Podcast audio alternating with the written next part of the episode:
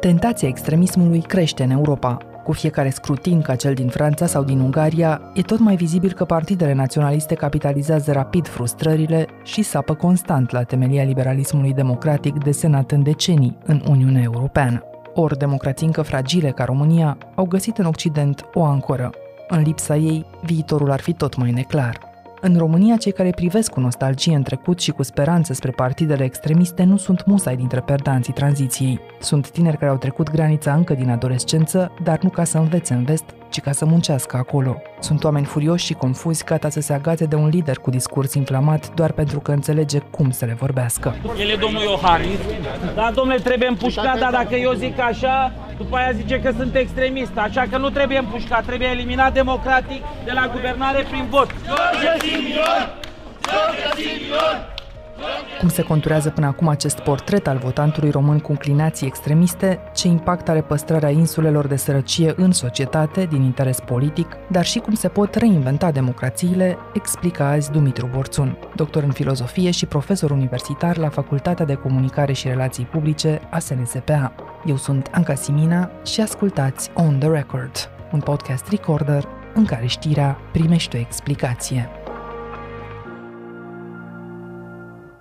Domnule profesor Borțun, ne dau alegerile din Franța, cele din uh, Ungaria, dar și atâtea evenimente de la noi, ne dau destule motive să redeschidem astăzi subiectul acesta al radicalizării din uh, societățile europene, pentru a căuta cel puțin teoretic o cale de ieșire. Dumneavoastră, când v-ați lovit ultima oară de o manifestare a extremismului de orice fel? Păi ne ciocnim în fiecare zi. Trebuie să fim doar atenți. Extremismul este atunci când uh, te duci la o variantă de gândire care exclude alternativă. Extremismul este întotdeauna o formă de fanatism. Se concentrează pe un anumit uh, set de valori, pe anumite amintiri, pe anumite idei care devin idei fixe și în jurul lor își construiesc toată viziunea despre lume și despre viață și despre ei înșiși. E, cu acești oameni nu mai poți discuta. Cum spune Amos Oz în cartea lui Cum discutăm cu un fanatic. Cum le cuiești un fanatic? Cum, da, da. E foarte greu pentru că fanaticul se crede superior ție, îți dă lecții și zice că îți vrea binele, vrea să te convertească la fanatismul lui. El este convins că are dreptate.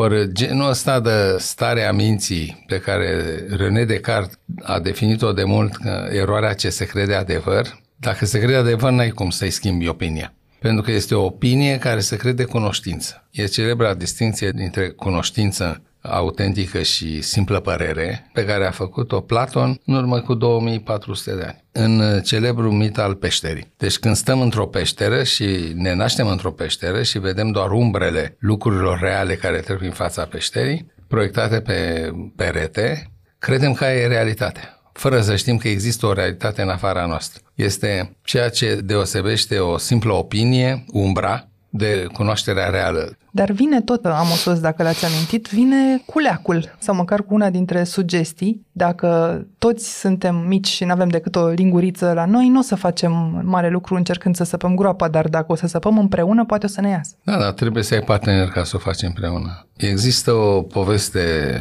veche arabă cu un prinț care a chemat la el șapte orbi și i-a pus să pipăie un elefant fără să știe ce pipăie. După care i-a întrebat pe fiecare ce au pipăit și cel care a nimerit la picior a zis că un zid, un perete din piatră, cel care a nimerit la trompă o creangă de copac, deci fiecare pipăind și fiind convins că pune mâna și știe despre ce e vorba, a văzut altceva. Toți aveau dreptate în felul lor, dar niciunul nu știa adevărul, pentru că singurul care știa adevărul în întregimea lui era prințul. El vedea elefantul. Noi ceilalți vedem o parte a lui, adică o parte a realității, dar știți ce e grav? Că pentru că punem mâna pe el, suntem convinși că e adevărat. Cum îi convingi pe ceilalți că au doar o linguriță? Fiindcă ei nu văd elefantul. Și atunci zic, de ce să ne coalizăm? Păi fiindcă noi avem fiecare câte o linguriță. Da, dar eu n-am linguriță, eu am un polonic. Fiecare se crede,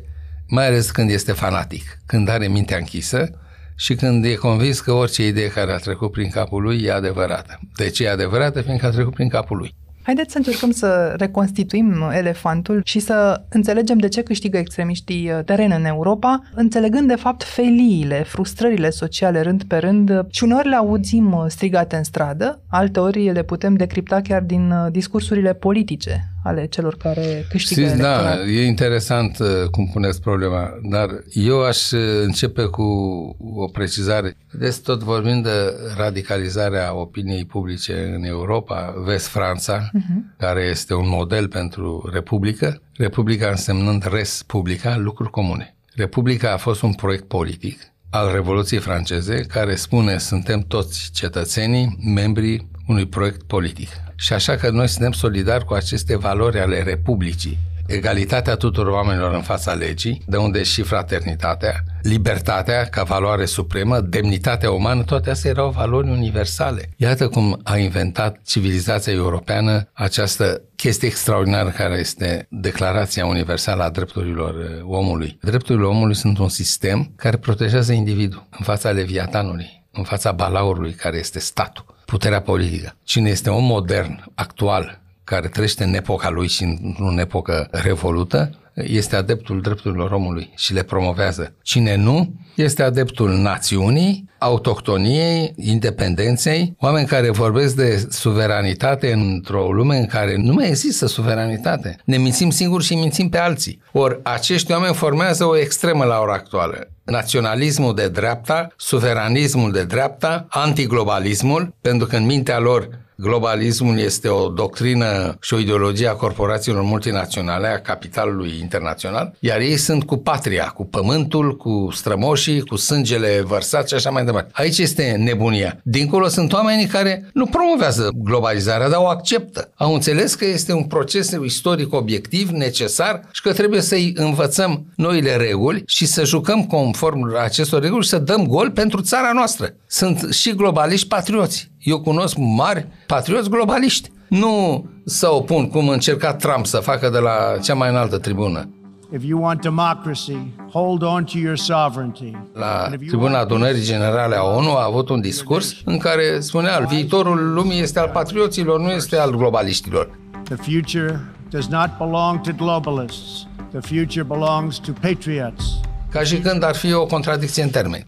Mă întorc la întrebarea noastră. Noutatea nu este radicalizarea opiniei publice. De multe ori s-a întâmplat. Numai că înainte radicalizarea era pe această contradicție funciară a capitalismului între muncă și capital cei care erau pentru interesele celui care muncește și care se angajează și primește un salariu erau considerați de stânga. Cei care erau de partea capitalului și promovau interesele capitalului erau considerați de dreapta. Această disjuncție a fost de multe ori radicalizată, s-a ajuns la revoluții. Dar acum noutatea e alta că radicalizarea are loc pe axa particular-universal, între particulariști și universaliști între universul strâmt, de care ziceați da, mai da. devreme, da. și lumea largă, da, dincolo da. de câmpul între, nostru da, vizual. Între valorile proprii grupului nostru, familiei noastre și valori universale. Pentru asta trebuie și o capacitate de abstractizare. Să știți că de multe ori am observat în jurul meu. Mă întâlnesc cu foarte mulți oameni, cu publicuri diverse. Mă întâlnesc aproape zilnic cu studenții mei. De multe ori depinde și de capacitatea individului de a abstractiza. Cei care nu pot au o rază de abstractizare scurtă, eu spun așa, hardul mic. Sunt mai puțin rezistenți la frustrare. Da, și nu pot să vadă valorile universale. Ei nu le percep. Și o impresia că ăștia care vorbesc despre valori universale, universaliștii, sunt capii, sunt uh, oameni deranjați la mansardă. Pe axa asta de care da, vorbiți, are atunci sărăcia un loc? Asta e o temă fundamentală a condiției umane pe care am expediat-o. De când am început să ne fie rușine că suntem de stânga, am început să ne fie teamă să nu fim considerați de stânga dacă punem problema sărăciei, am ajuns să nu mai discutăm, parcă nu mai vedem. Sărăcia o să ne izbească în ochi și o să ne explodeze în față. Că nu suntem în stare, mă uitam și la ultimele măsuri ale Guvernului României, aceste paleative penibile, niște măsuri care nu rezolvă nimic de fapt, dar care sunt prezentate cu mare aplom în favoarea grupurilor vulnerabile, în favoarea săracilor. A venit momentul ca noi, oamenii politici, să livrăm. Planul sprijin pentru România are o valoare de 17,3 miliarde de lei. Este o sumă dublă față de banii alocați pentru sprijinirea populației în timpul pandemiei. Nu rezolvă nimic. Sărăcia aia rămâne, se numește sărăcie structurală. Și știți de ce rămâne? Pentru că servește oamenilor politici. E un rezervor politic pentru promisiuni. În Anglia anilor 60 au fost niște sociologi care au făcut studii pe sărăcie și au sezat care sunt insule de sărăcie structurală. Erau periferiile marilor uh, centre industriale, erau o anumită parte a Angliei rurale și așa mai departe. Erau acele orizonturi închise din care proveneau huliganii. A fost un fenomen social. Au rezolvat cu huliganii după ce au eradicat sărăcia structurală aia dădea oameni care n-aveau niciun căpătin, n-aveau niciun loc de muncă, n-aveau șefi, n-aveau nimic, făceau ce vroiau. Dădeau foc la magazine, spărgeau berării, spărgeau restaurante, prăbușeau tribune la stadioane. De ce? Pentru că erau niște oameni care nu își găseau rostul în viață, veneau din aceste insule de sărăcie. Dar tot societatea le-a dat rostul în viață în cele Da, din pentru că elita engleză e mai inteligentă decât elita altor popoare și a zis, domne, oamenii ăștia au dreptate, trebuie, dacă vrem să nu ajungem la explozii sociale, trebuie să eradicăm insule de sărăcie structurale și chiar le-au eradicat. Și azi Uniunea Europeană și instituțiile europene, dacă ne uităm, ne dau definiții ale sărăciei, ale sărăciei extreme, ne dau uh, criterii fel de fel în care se poate trata uh, subiectul ăsta, dar cu toate astea vedem sărăcia diferit înțeleasă de la individ la individ și de la țară la țară, căci dacă ne uităm din nou la Franța, nu în țări sărace s-a dat majoritar votul unor candidați extremiști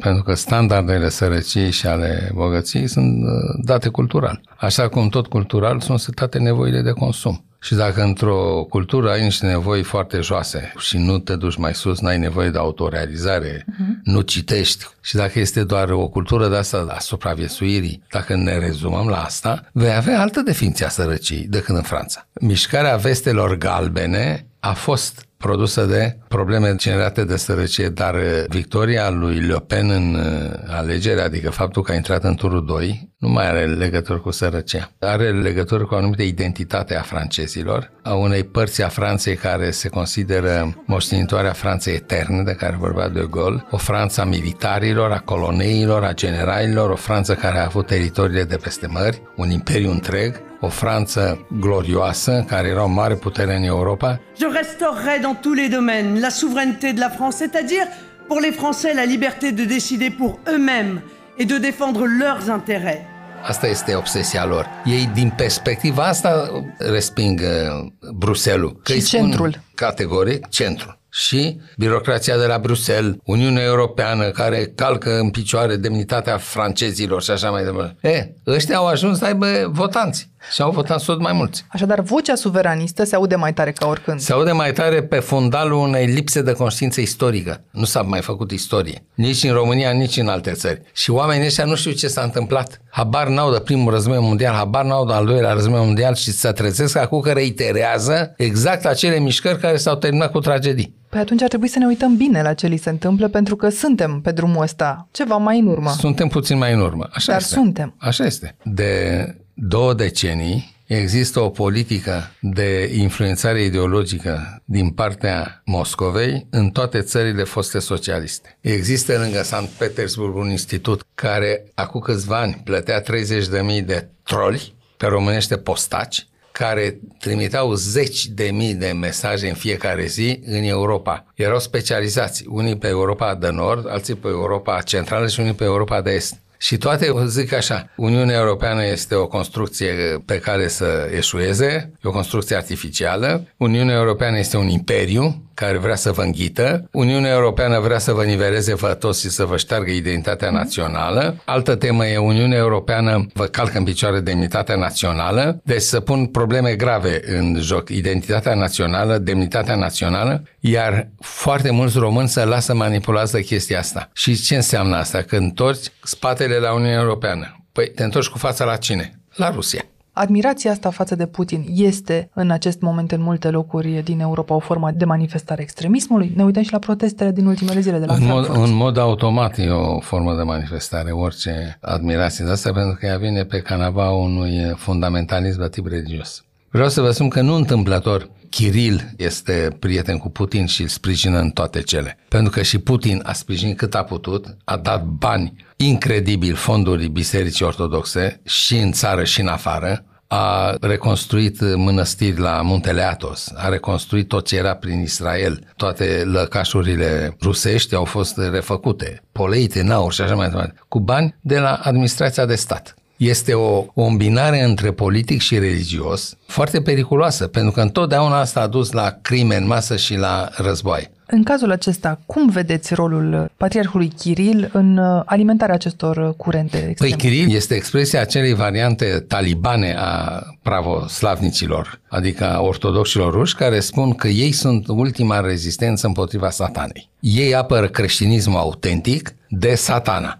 Cei care luptă astăzi în Ucraina luptă pentru a denazifica Ucraina, adică a-l da pe satana afară de acolo. Ați citat, desigur, din teoriile. Am citat. Acum înțelegeți ce legătură are? A fi cu Putin înseamnă a fi într-o paradigmă de asta politico-religioasă, care se crede mesianică, are datoria mesianică de a salva credința adevărată, creștinismul autentic și poporul uh, rus și celelalte popoare ortodoxe. Și în termen de discurs politic, spuneți, e simplu să le spui uh, oamenilor, dacă sunteți creștini, trebuie să fiți cu noi. Bineînțeles. De-aia se și caută alianța cu biserica. Este cel mai eficient uh, agent electoral.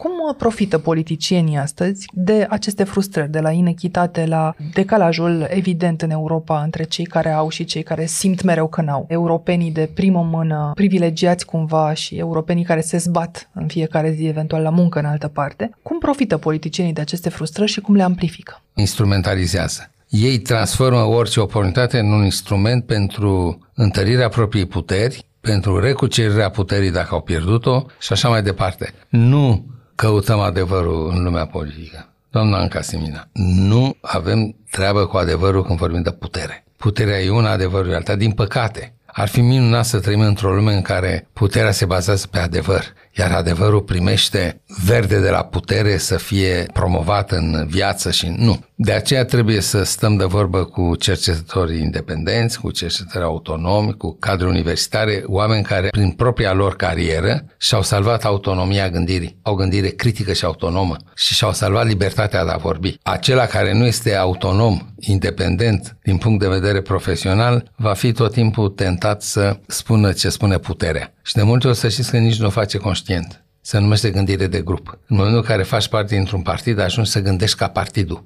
E ca un efect de câmp în electromagnetică. Ne confirmăm unul pe altul, îi contrazicem pe cei care nu sunt de acord cu noi, îi diabolizăm. Este un fenomen foarte interesant de psihologic. Se numește gândire deziderativă, care ajunge la concluziile dorite de subiect. Conștient sau inconștient. Pentru salvarea respectului de sine și a confortului psihic. Ori confortul psihic nu are treabă cu adevărul. E tocmai asta plasa în care cad oamenii mai ușor da. decât acum 5 da. sau 10 ani? Da, se cade mult mai ușor, din ce în ce mai ușor. Și la ora actuală, de-aia se spune că trăim într-o epocă a post-adevărului, pentru că oamenii nu mai sunt interesați de adevăr. Știți, de 2000 de ani de la Aristotel încoace, care a definit adevărul ca o corespondență între enunț și realitatea la care se referă, iarba e verde. E adevărat, pentru că în realitate iarba este verde iarba e roșie, este fals pentru că în realitate iarba nu este roșie. Problema care e că în situații mai complexe de cunoaștere nu e așa simplu să constați dacă există o corespondență. Numai că asta a rămas ca definiție, se numește definiția adevărului corespondență. E, această teorie a adevărului corespondență are un mare merit. Oamenii încercau să vadă dacă ce în capul lor afirmațiile lor, judecățile lor corespund cu o realitate obiectivă din afara lor. Ori la ora actuală nu mai interesează. Dacă coincide cu o realitate din interiorul lor, o realitate subiectivă, nu obiectivă, atunci e adevărat. Este fiecare cu adevărul care îi place. E groaznic, pentru că asta înseamnă lipsă de respect pentru fapte. Degeaba vii și spui, uite faptele ce spun, nu mă interesează. Cu atât mai rău pentru fapte. În a doua parte a episodului de azi, trasăm portretul tânărului votant cu înclinații extremiste în România și încercăm să înțelegem de ce românii se raportează atât de mult la trecut. Ne întoarcem în câteva clipe împreună cu profesorul Dumitru Borțun. Aqua Carpatica din România, patria apelor minerale.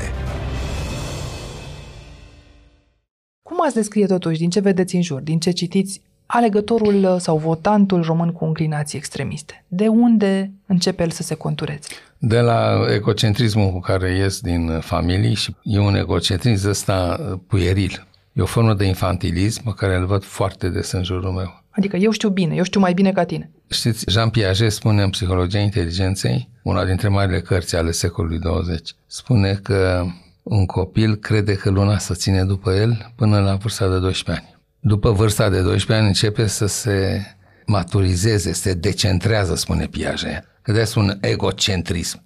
Egoul să crede centrul lumii. Eul individului respectiv evaluează lumea numai în funcție de propriile lui nevoi, de propriile lui aspirații, de propriile lui speranțe. E bun dacă îmi servește mie scopurile mele, e rău dacă mi le împiedică. El altă judecată nu poate avea. El nu se poate pune în locul altuia. Stai puțin că poate alt, are alte aspirații și poate sunt legitime. Poate sunt chiar mai legitime decât ale mele. Hai să facem iar zoom out, să ne ridicăm pe vârfuri și să ne uităm peste gard. Ia la alții cum e. Altul ce vrea. Nu. Eu, eu și eu, pe primele trei locuri. Și dincolo de autosuficiența asta, ce componente mai are caracterul uh, votantului extremist? Da, are și, și o componentă religioasă? Păi da, el e convins că ăștia sunt uh, satanici și că el apără dreapta credință are o componentă religioasă, dar de regulă să combine la astea și nu poți să știi, la unii e mai puțin religioasă, mai mult etnicistă. Etnocentrismul este tot o formă de egocentrism, decât că nu e al individului, e al grupului. Deci în momentul în care spun că grupul meu are valorile drepte, valorile adevărate și judec pe alții numai după standardele grupului meu, deci dacă un grup este mai diferit de grupul meu, este mai în eroare. Dacă e și mai diferit, e și mai în eroare. Și atunci ce vedem în România în ultimii ani este mai degrabă fascinație față de extremiști sau este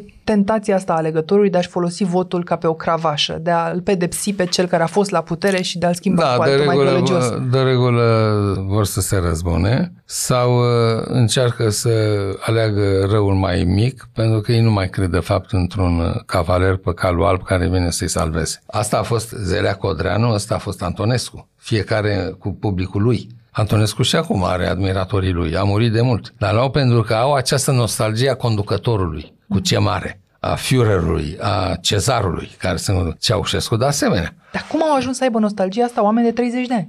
Păi pentru că simt că fără un conducător nu suntem în stare de nimic. Sunt ei înșiși uh, în derivă? Societatea română e în derivă. Și atunci ei nu fac decât să constate. Și sigur că vor fi și ei în derivă. Există un uh, scriitor polonez Kapucinski îl cheamă, a imigrat în Statele Unite, după 1990 s-a întors în Polonia. Acest Kapucinski face distinția între popoare istorice și popoare actuale. Popoarele istorice sunt cele care se legitimează prin trecut. Cum suntem noi, care ne mândrim cu bătăliile lui Ștefan cel Mare, i-am bătut pe turci, la Rovine, Mircea cel Bătrân, Mihai Viteazu, toate astea. Suntem mândri. Parcă ar fi neamurile noastre. Și nu ne mai lasă timp să fim și un popor actual? Da, nu avem niciun dram de proiect. Habar nu avem ce o să facem la anul. Capucin spune așa, popoarele care își trag legitimitatea din trecutul lor eroic, de regulă legendar, sunt popoare istorice, dar ele nu au proiecte de viitor. Iar ritmul lor de evoluție istorică este foarte încet. Popoarele care nu se raportează la trecut, se raportează la viitor, astea au proiecte în tehnologie, în inteligență artificială, în Creative City. Când vii cu un proiect, zeci, sute, mii sau milioane de oameni se raliază la proiectul tău pentru că își găsesc aspirațiile și speranțele lor în proiectul tău. Și atunci mobilizezi resursele unei societăți. Dacă n-ai proiecte, zac toți. Zac ca broasca sub pietroi. Stăm și așteptăm vremuri mai bune. Stăm, dar în timp ce stăm, ideile circulă. Și mă întrebam cum circulă ideile extremiste mai repede decât cele care te fac să-ți dorești să fii un popor actual. Pică exact pe ce ne place nouă cu legende. Știți că avem uh, site-uri și platforme cu lupul dacic, cu dacii liberi. Există o personalitate care promovează treaba asta. E o formă de misticism acolo incredibil, dar care ne spune că trebuie să ne întoarcem la modelul dacilor. Alții vorbesc că trebuie să ne întoarcem la România interbelică unde erau leu de aur, vezi, doamnă, și cele mai bune cifre macroeconomice din istoria României capitaliste. Păi scuzați-mă, în rest, că era micul Paris. Păi în afară de micul Paris era o sărăcie lucie. Era 80% din oameni la țară. Păi la țară, în România, anilor 30-40, însemna evul mediu. Însemna obediență, muncă forțată, violență familială, o imoralitate crasă. Și noi vorbim de România interbelică, vârsta de aur a României. Pentru că ne uităm la calea ăsta. victoriei. Ne uităm la calea victoriei și atât.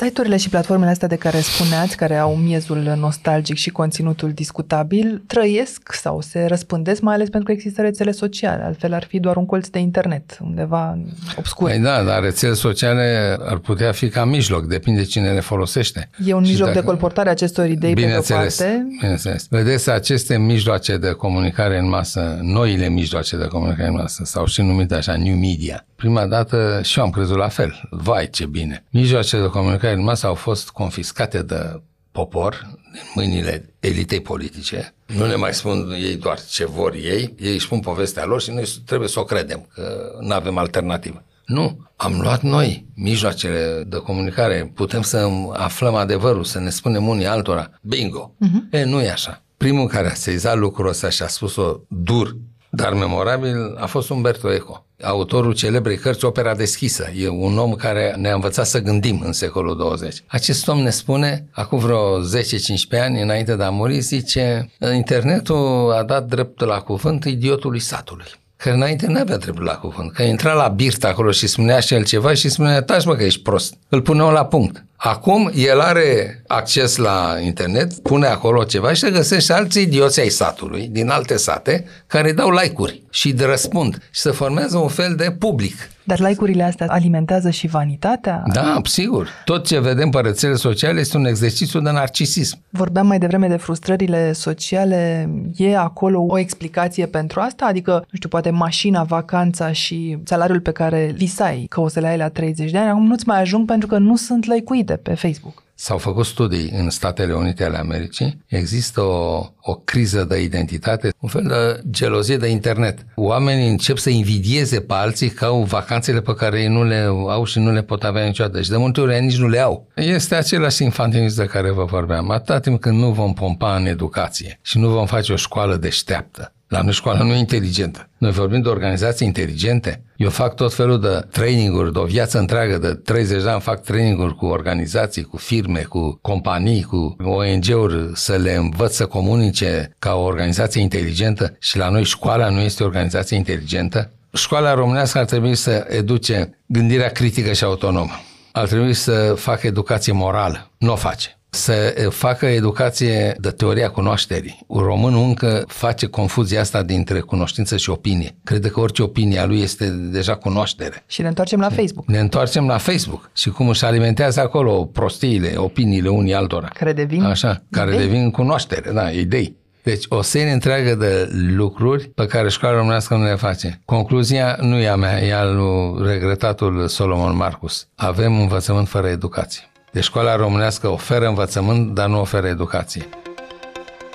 Pentru că ne uităm adesea la cum votează tinerii și ne surprinde ce vedem, pentru că îi vedem la meetinguri uh, extremiste și ne surprinde că îi vedem acolo, am încercat să documentez recent la un meeting organizat de AUR motivele pentru care tinerii uh, se simt atrași de acest partid extremist și dacă îl percep așa. Și am constatat acolo că nu, nu îl percep așa și că nota generală era trădarea pe care o simt, se simt trădați chiar și de tineri din generația lor care au ajuns la putere într-o formă sau alta.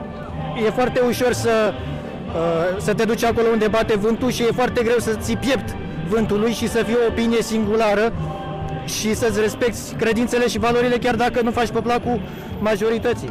Sau, mai mult decât la alte categorii, am văzut resentimentul ăsta față de ceea ce au înțeles ei ca fiind uh, restricționarea libertăților în timpul pandemiei susține faptul că nu trebuie să porți mască și susține faptul că certificatul verde nu este obligatoriu, care pentru mine e important. Adică dacă vreau să merg la sală și nu sunt de acord cu vaccinul, automat îmi oprește toate plăcerile, să spun așa. Tu ai cam 20 de ani din câte citesc eu așa da. pe trăsăturile tale. Ai avut o opțiune politică înainte? Nu, nu am avut opțiune politică. Am fost plecat și în străinătate în mare parte, dar cum am văzut că cineva a avut curajul să stea pentru valorile astea, m-am spus că de ce să nu îi susțin. Păi vedeți că și aici avem o formă de infantilism. Această definiție a libertății ca absența restricțiilor e o formă infantilă. E copilul care e fericit că au plecat părinții de acasă. Supărat că nu mai poate merge la sală cu această libertate Da. pe care Păi asta e o avea libertatea. înainte. S-au trezit campionii libertății. Libertatea constă în altceva și în primul rând constă în înțelegerea necesității, adică a celor relații necesare și obiective, cum ar fi relațiile biologice, relațiile sanitare. Întâi ținem cont de ele și pe urmă suntem liberi. Nu suntem liberi îmbolnăvindu-ne, nu suntem liberi intrând în spital și stând legați de pat. Aia e libertate? Deci, această formă penibilă, pentru că e jalnic de primitivă, mult visată libertate ca absența a regulilor și a restricțiilor. Este incredibil. Dar am văzut acolo și oameni veniți din străinătate, special pentru acest meeting, oameni tineri, supărați de pildă că în străinătate câștigă și aici nu, dar la fel de nervoși și acolo când ajung că nu sunt acasă sau că se simt străini sau că nu sunt tratați ca fiind egali. Mă întrebam, e ascensiunea extremiștilor un test pentru democrație în sine sau mai degrabă este incapacitatea partidelor tradiționale a politicienilor vechi de a rezolva totuși Păi tot problemele aia e. E testul democrației. Când partidele tradiționale sunt democratice. Și astea nu sunt capabile să rezolve problemele. Și sigur că astea să întorc toate împotriva, de, să spar în capul democrației. Felul lor de a acționa Da, de acord. Sau de a Sunt nu partide acționa. corupte care permit uh, nepotismul și promovarea unor oameni care n-au nicio treabă cu meritul personal și, la un moment dat, incapacitatea de a rezolva problemele reale, cum ar fi problema sărăciei. Și atunci ce crede omul? Că asta e democrația? M-a lăsat fără pensie, fără bani de medicamente, Sunt în continuare al nimănui plecat sunt, între da, sunt, două țări? Muncesc pentru străini și toată chestia asta se întoarce împotriva ideii de democrație. Și așa se ajunge la partid de extremă dreaptă, care sunt de fapt partide dictatoriale sau totalitare. Dar ai acest partid aproape de 2 ani în Parlament și restul partidelor care se bucură uneori când intră într-un cont de umbră, dar nu fac altceva ca să contracareze creșterea unui partid extremist. Începe să se obișnuiască românul din ce vedeți în jurul dumneavoastră cu discursul extremist în acest context? Oh, da, da. Mai ales că el uh, corespunde foarte mult cu așteptările foarte multor români. Eu mă uit la replicile care se dau când apare George Simion cu filmele lui, se înregistrează și vorbește. Asta e o tactică foarte bună. El face tot timpul comunicare. Live pe Facebook. Da. Totul este Da, pentru Facebook. Da. Dar asta se numește comunicare proactivă. El nu face comunicare reactivă. A zis cineva ceva de el și să iasă să spună nu, nu e așa. A zis cineva de aur ceva și el să iasă să dea replică. Nu, el tot timpul comunică. Asta ar trebui să facă toate partidele. Dar nu sunt în stare să o facă. Ce asta- Moștenim o cultură tradițională anticomunicațională, din păcate. Cu această comunicare bună, o spuneți fără admirație, dar Nu, nu. bună, obiectiv E- vorbind, a lui George Simion, cu această lipsă de comunicare a celorlalte partide și în contextul larg în care oamenii au tot felul de nemulțumiri justificate, e de așteptat ridicarea unor noi lideri extremiști și în felul ăsta Da, vor să mai se apărea, vor mai dezextremizeze eventual uh, cei de azi prin uh, propagarea unor discursuri și mai toxice. Niciunul nu se va dezextremiza. Din potrivă, dacă apare o altă extremă, ăștia se vor întări. Deci ei se alimentează unii pe alții. Extremele se alimentează reciproc. Pentru că știți care e problema cu extremismul ăsta? Ne întoarcem la începutul discuției, dar e bine să spune că a fost mm-hmm. o discuție Rotundă. rotundă. Exact. Fiecare e o variantă unilaterală a adevărului. De-aia sunt extremiști. Există o carte, convorbiri cu Goethe, a lui Ackerman. Ackerman a fost medic personal și prieten foarte bun cu Goethe. În discuția dintre ei apare următoarea replică a lui Ackerman. Da, zice, adevărul e undeva la mijloc. Cunoașteți clișeul, Expresia, da? da. Expresie. E un uh, clișeu mental, din păcate, nu e doar verbal, e și mental. Și replica lui Goethe, un geniu. La mijloc nu e niciun adevăr, la mijloc e o problemă. Dacă o sezizăm, că unii nu o sezizează, dacă o rezolvăm, că unii nu o rezolvă, avem șansa să ne apropiem de adevăr. Și problema acum e tocmai lipsa acestui centru, acestui mijloc. Nu Trebuie să te ridici deasupra. Să vezi că și unii și alții văd parțial problema României și că de fapt niciunul nu are dreptate, fiindcă amândoi sunt unilaterali, și extrema stângă și extrema dreaptă. Știți cum e asta? Ca să înțeleagă cei care ne ascultă, să uh, dăm un exemplu. Pe vremea mea, când eram eu student, uh, se spunea așa, contradicția fundamentală a epocii noastre e contradicția dintre sistemul mondial capitalist și sistemul mondial socialist. Bineînțeles că urma să câștige cel socialist în manualele noastre. Bun. Era contradicția de nerezolvat, de neîmpăcat între capitalism și socialism. Ca acum să constatăm, la ochiul liber, că și socialismul și capitalismul au fost două fațete ale aceleiași realități, civilizația industrială, și care e păducă, e înlocuită de civilizația informațională. De alt aranjament civilizațional, alt obiect al muncii, informația, alte meserii, alte abilități cerute, alt peisaj. Este ceva incredibil, e o schimbare extraordinară. Să duce în jos civilizația industrială, apar marile orașe industriale cu periferiile alea părăsite, unii ați văzut că le-au mai remontat în orașele creative care se reinventează, cum e Glasgow, au transformat fostele șantiere navale, fostele hale industriale, le-au transformat în muzee, în industria creativă, industria culturală. Le-au preluat. Ei reinventează, să reinventează tot timpul. Asta înseamnă epoca industrială să duce în zgomot asurzitor. Deci comunismul a picat nu pentru că a câștigat capitalismul. E o naivitate să credem asta. E că ăia care cred ori stea ori dinamo, care pe care. Nu. Este vorba aici că și capitalismul și socialismul reprezentau un tip de civilizație. Civilizația industrială, ea se duce. Atunci e timpul să reinventăm democrațiile în Da, linia asta. da, totul trebuie reinventat. și totuși având grijă ca extremiștii să nu ajungă acolo înaintea noastră Da. și să pretindă că au reinventat Da. ei democrația? Da, asta e problema. Pentru că ei sunt, de fapt, produsul unei rupturi extraordinare între vechea lume, lumea civilizației industriale și lumea civilizației postindustriale. E o ruptură atât de mare încât rupe societatea în două. De multe ori această ruptură trece prin familie.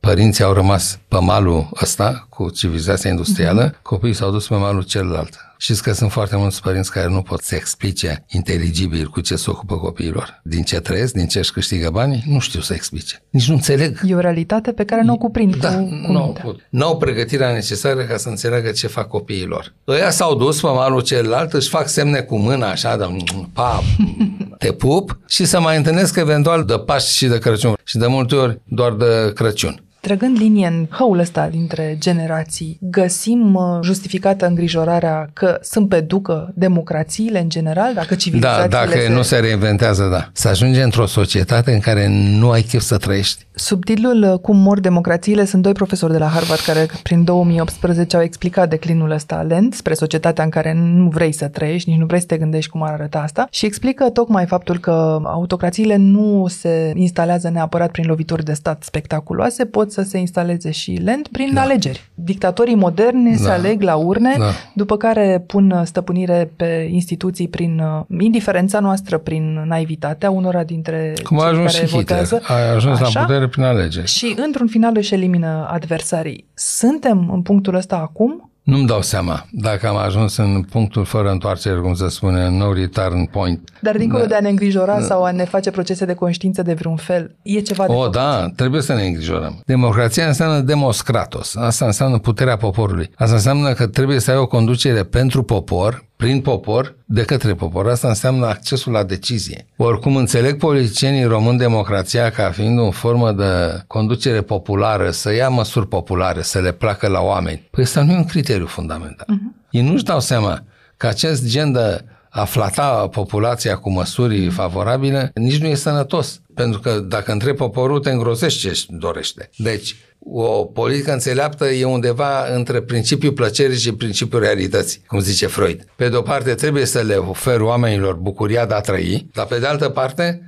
trebuie să faci și lucruri care trebuie, care sunt date de comandamentele epocii, de ceea ce se numă în lumea largă, de direcțiile noi în care evoluează lumea. Și pentru asta trebuie să ai experți pregătiți. Mai uite-te peste gard. Nu te limita la ligheanul tău, acolo unde te bați cu adversarul politic, care e la două străzi diferență. Haideți să ne uităm în lume. Zoom out. Și ca să fie zoom out-ul până la capăt, ce fac eu, ca cetățean interesat, să reinventez democrația după noile realități, dar în același timp respingând clar extremismul? Să gândesc global și să acționezi local. A gândi global înseamnă a gândi, asta înseamnă să te instruiești, fiindcă nu ai cum să gândești global. Problemele globale nu se văd. Se citesc, citești. Problemele globale ale omenirii. E o carte apărută în limba română. Citește-o și lămurește de care sunt problemele globale. Pe eu din anii 70 am început să citesc Erwin Toffler, Șocul viitorului, al treilea val, Nesbit, megatendințele și anul 2000, tot felul de viitorologi de ăștia care anunțau schimbările pe care eu le văd acum punct cu punct că se întâmplă. Și mi-am crescut și copiii în spiritul ăsta și mi-am educat elevii și studenții. Și o să spun, da, dar nu toți sunt profesori de filozofie ca tine. Nu, dar măcar de citit putem să citim o carte, să înțelegem în ce direcție o ia lumea. Deci asta înseamnă să gândești global. Și doi, să acționezi local, fiindcă tu nu ești Trump sau Putin să acționezi global. Acționezi local. Unde ești tu acolo? În jurul tău. Faci mai bine, sfințești locul.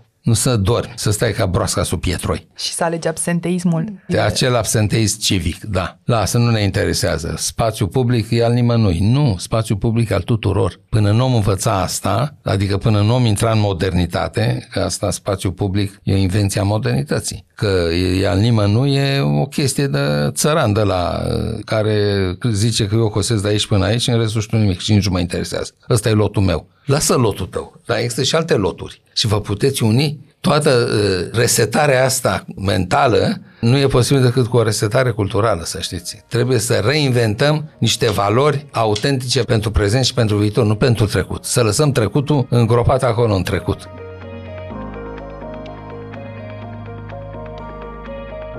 Ați ascultat On The Record, un podcast săptămânal produs de Recorder și susținut de Banca Transilvania. Dacă informațiile v-au fost utile, ne-ar bucura să trimiteți acest episod către un prieten. Suntem pe orice aplicație de podcast și pe canalul dedicat de YouTube, iar ca să nu ratați niciun episod, nu uitați să dați subscribe. Vă recomandăm să ascultați și podcastul BT Talks, disponibil pe bancatransilvania.ro podcast. On the Record are ca editori pe Cristian Delcea și pe Mihai Voinea. Eu sunt Anca Simina și mă găsiți pe anca.simina.arondrecorder.ro Ne reauzim vinerea viitoare!